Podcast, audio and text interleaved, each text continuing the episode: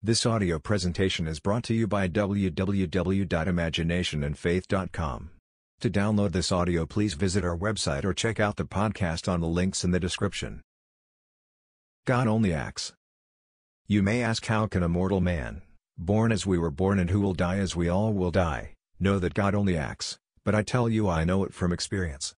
I have experienced the Word of God and tonight I will tell you how I know that God and God only, acts. The name of God is the key to understanding the biblical doctrine of God. In biblical terms the question is asked, does God exist? Who is our God? What is his name and what is his son's name? For Israel, the personal name of God is I Am. Although I read that statement in Scripture, I did not know it until it was revealed to me through experience. Let me begin by quoting a passage from the 82nd Psalm. God has taken his place in the divine council, in the midst of the gods he holds judgment. I say, you are gods, sons of the Most High, all of you, nevertheless, you shall die like men and fall as one man, O princes. Now, the interpretation of this great psalm depends upon the meaning the interpreter gives to the word Elohim. The word Elohim is a plural word meaning God. It first appears in Genesis in its singular form in the beginning God then, in the 26th verse the word becomes plural when God says, Let us make man in our image, after our likeness. In the 82nd Psalm the word Elohim appears twice in the first verse and once again in the sixth. God, Elohim, has taken his place in the midst of the gods, Elohim. In the midst of the changing series of events of men in secular history stands the unchanging Word of God. Creation is over. It is finished. The time is fulfilled, now, in us, for sacred history is over.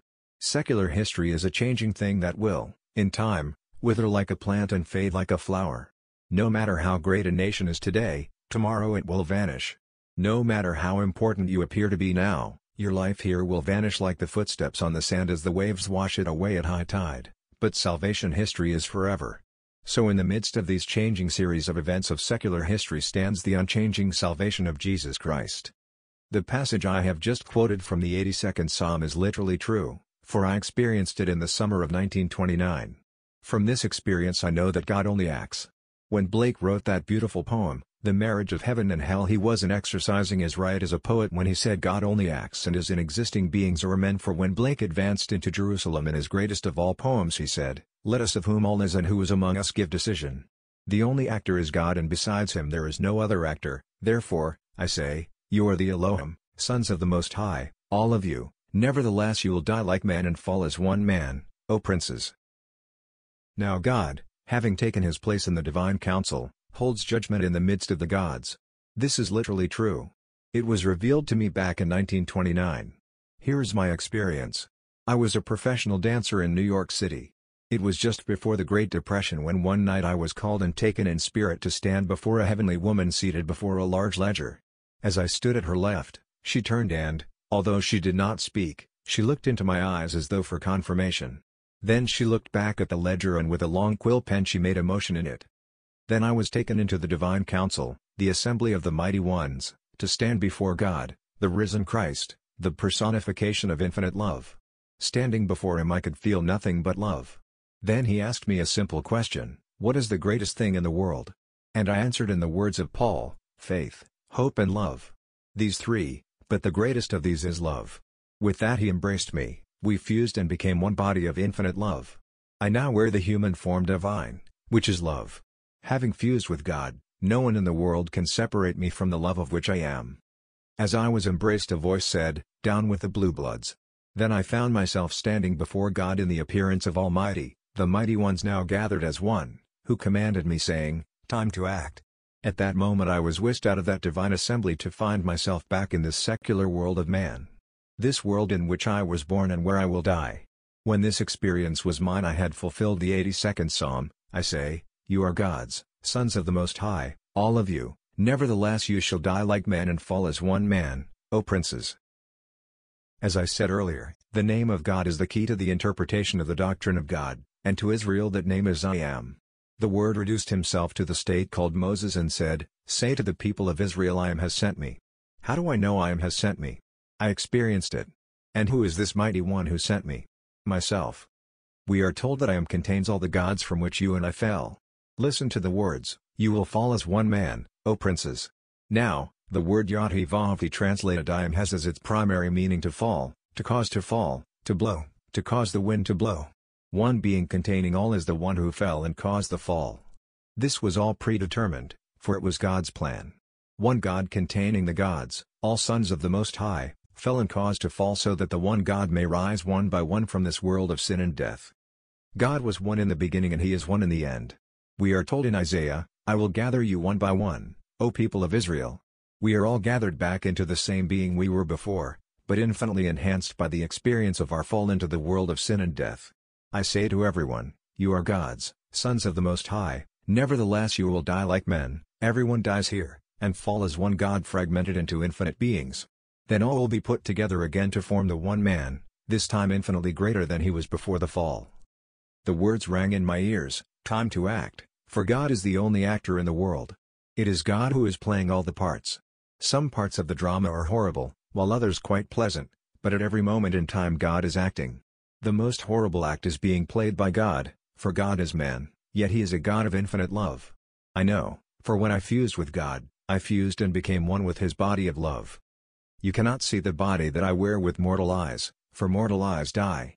You need God's eyes to see the garment that I wear, for let no man put asunder what God has joined together. We are brought back one by one to be united with him and he who is united with the Lord becomes one spirit with him, therefore no man or organization can put the union asunder. Blake spoke the truth when he said, God only acts and is in existing beings or men. I wish I had his talent in the world of men so I could tell this vision more beautifully. Now, if you are here for the first time you might wonder about the words, down with the blue bloods. The blue bloods, throughout scripture, mean church protocol, all the external trappings of the world of religion, the outside sacrifices, the rituals, all this is collectively called the blue bloods. Down with it all. I did not receive my knowledge of Scripture from any man and my authority to teach it is not from any organization. It came to me as it did to Paul. By the revelation of Jesus Christ. He unveiled himself to me and when I answered his question correctly he embraced me in fulfillment of the Gospels. When they bring you into the synagogue before the rulers, do not be concerned as to what you are to answer or what you are to say, for the Holy Spirit will teach you in that very hour what you ought to say. I heard no words, they came automatically, like an actor standing on a stage, I didn't take thought as to what I was going to say, and neither will you, for the Holy Spirit will, in that hour, teach you what you ought to say and you will say it. Being divinely guided, you cannot and will not make a mistake when you are brought into the assemblage of the gods.